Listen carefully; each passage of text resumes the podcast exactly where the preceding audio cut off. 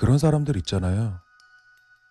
성인 영상에서 아는 사람을 봤다고 하는 그런 사람들을 관종이라고 하나? 무튼 그걸 제가 직접 경험해 보니까 사람들이 말하는 거랑은 완전 달랐습니다. 당시 저는 11살이었습니다. 그리고 저에게는 캐시 리터라는 친구가 있었어요. 그때 제 친구 캐시 리터는 돌연 사라지게 되었습니다. 가출을 한 건지 납치를 당한 건지 그 사건은 뉴스에서도 보도가 되었었죠.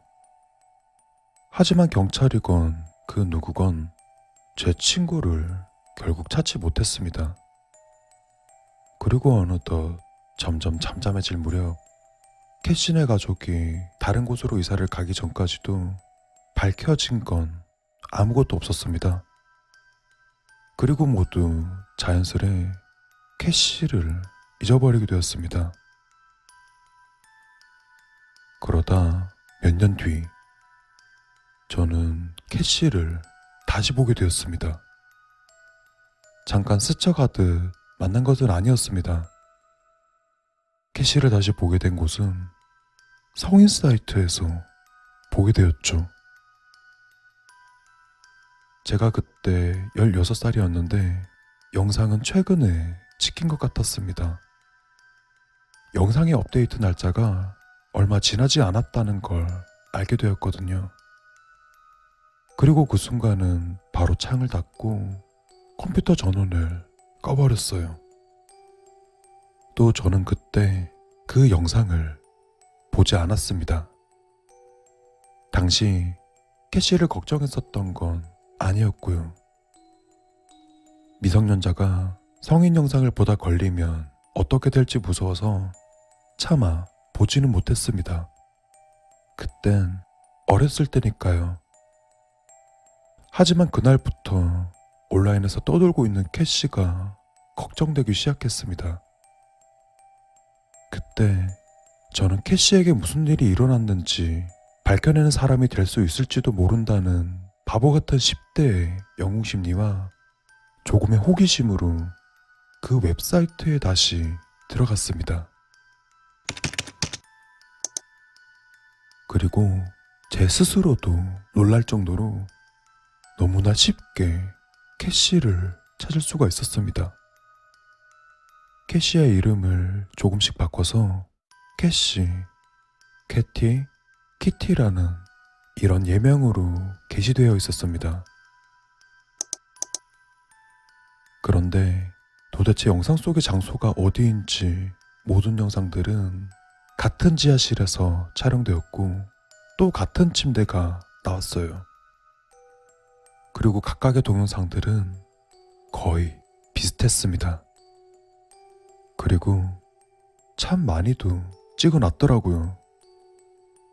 어떤 영상에서는 코스튬복을 입고 있던지 혹은 가면을 쓴다든지 되게 이상한 뭐 가지각색이었습니다. 또 비주류를 위한 동영상도 몇 개 있었습니다. 그런데 캐시가 나온 영상을 몇 가지 보다 보니 어딘가 묘하게 이상한 점이 나타나기 시작했습니다. 당시 영상 속 캐시는 적극적으로 연기를 하지도 않았었고 그렇다고 소리를 지르지도 않고 반항은커녕 그 많은 영상들의 캐시는 무표정을 하고 한마디의 말도 하지 않았었죠. 그리고 아주 가끔씩은 카메라를 한 번씩 쳐다봤어요. 만약 강제로 영상을 찍었다면 화가 나든 애원하는 듯한 표정을 지어야 하는데 그리고 캐시의 행동을 알게 되었습니다. 무표정을 하고 있었던 캐시는 바로 체념을 했었던 것이죠. 그리고 이후 캐시의 영상을 보는 걸 그만둬야만 했습니다. 그것은 캐시의 자유의지로 찍은 게 아니란 걸 확실히 알았거든요. 납치돼서 이런 삶을 강제로 살고 있다는 것도 하지만 제겐 그걸 증명할 방법도 캐시가 어디 있는지 찾아낼 방법도 없었어요. 그리고 다음날 저는 그 영상들을 경찰에 신고하게 되었습니다. 그런데 경찰들은 할 수 있는 게 없다고 했습니다. 영상에 나온 여자가 누군지 확실하게 증명할 방법도 없다고 했고, 저는 캐시라는 걸 알 수 있었지만, 오래전에 캐시는 이미 죽은 사람으로 결론져 있었고, 사건은 이미 종결되었다고 했었죠. 당시 저는 화가 나서 밀어붙이려고 했습니다. 그런데 경찰은 제게 포기하라고 했었죠. 야, 그 여자애 부모님 생각을 해봐. 포르노를 찍는다고? 걔네 부모님 입장에서도 그냥 죽었다고 생각하는 게 나을 거야. 하지만 저는 포기할 수 없었습니다. 무조건 캐시의 가족을 찾아내야만 했습니다. 그리고 엄마가 그분들 성함이 해리 리터, 로라 리터라고 알려줬죠. 전 구글링을 통해서 지금 오레곤에 살고 있다는 걸 알 수 있었습니다. 그리고 거기에 나와 있던 전화번호로 전화를 걸게 되었습니다. 여보세요? 혹시 리터 아주머니? 네.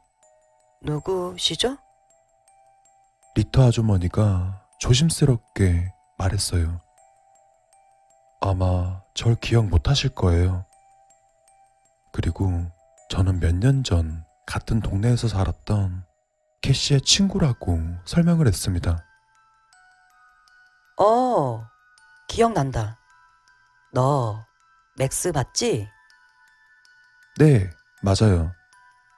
아주머니, 제가 캐시를 찾아낸 것 같아요. 그리고 제가 보게 된 웹사이트와 이런저런 구구절절 설명을 하는 동안 리터 아주머니는 조용히 듣고만 계셨습니다. 절대 아주머니 기분 상하게 해드리려고 전화드린 게 아니에요. 아주머니, 아직 캐시가 살아있어요. 지금이라도 경찰에 신고하시면 찾을 수 있을 거예요. 그러다 갑자기 아주머니는 전화를 끊었습니다. 그리고 그 순간 경찰들의 말이 맞았다는 생각이 들게 되었습니다. 그리고 그 동영상들에 대해 관심 갖는 것도 때려치게 되었습니다. 전 그냥 다 잊어버리라고 했습니다. 그러던 어느 날 갑자기 이메일 한 통을 받았어요. 그 메일은 캐시가 있는 성인 사이트에 관리자로부터 온 단체 메일이었습니다. 새로운 영상이 업데이트 되었다고요. 당시 제 개인정보를 갖고 있다는 게 기분 나빴기에 당장 계정을 삭제해 버리려고 로그인을 했습니다.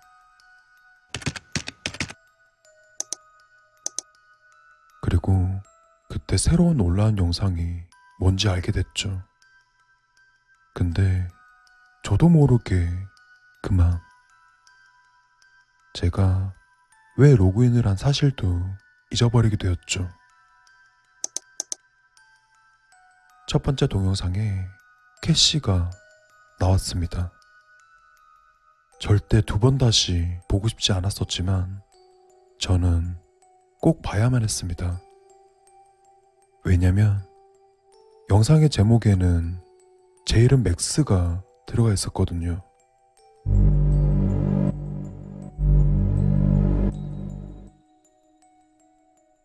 맥스를 위해?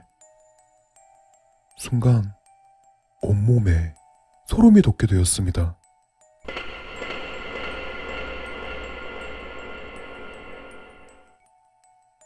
그리고 이 두려움을 확인하기 위해 클릭했습니다. 영상 속의 캐시는 덜덜 떨면서 울고 있었습니다. 그리고 침대에 몸을 굽히고 있었죠. 그리고 그때 어떤 남자가 등장합니다. 그 남자는 칼을 들고 캐시 위에 앉았습니다. 그때 화면에 나오진 않지만 다른 사람의 목소리가 나오게 되었습니다. 내가 말하라고 했지. 그리고 캐시는 겁에 잔뜩 질린 채 카메라를 바라보며 이렇게 말했습니다. 널 위한 거야, 맥스. 그리고 캐시와 함께 있던 그 남자가 캐시의 배를 찔렀습니다. 캐시는 무척이나 고통스러워 보였습니다. 아무리 고어 영상이라도 이건 가짜인지 진짜인지 구분이 어려웠습니다. 그리고 그때 영상 속에서 캐시의 비명이 들려왔습니다. 이건 가짜가 아닌 진짜였습니다. 어렸을 때 들었던 캐시의 비명과 똑같았죠. 그리고 전 영상을 다 보지도 못하고 침대 옆으로 구토를 해버리고 말았습니다. 그리고 영상 속의 캐시는 죽은 것 같습니다. 마치 캐시는 저 때문에 죽은 것 같았습니다. 내가 캐시를 찾았을 때 아무도 저를 믿지 않았습니다. 그리고 캐시는 이제 죽어버리게 되었죠. 저는 뒤늦게 알아차렸습니다. 전화를 받은 목소리랑 똑같았거든요. 캐시에게 명령을 했던 여자 목소리는 바로 리타 아주머니 목소리였습니다.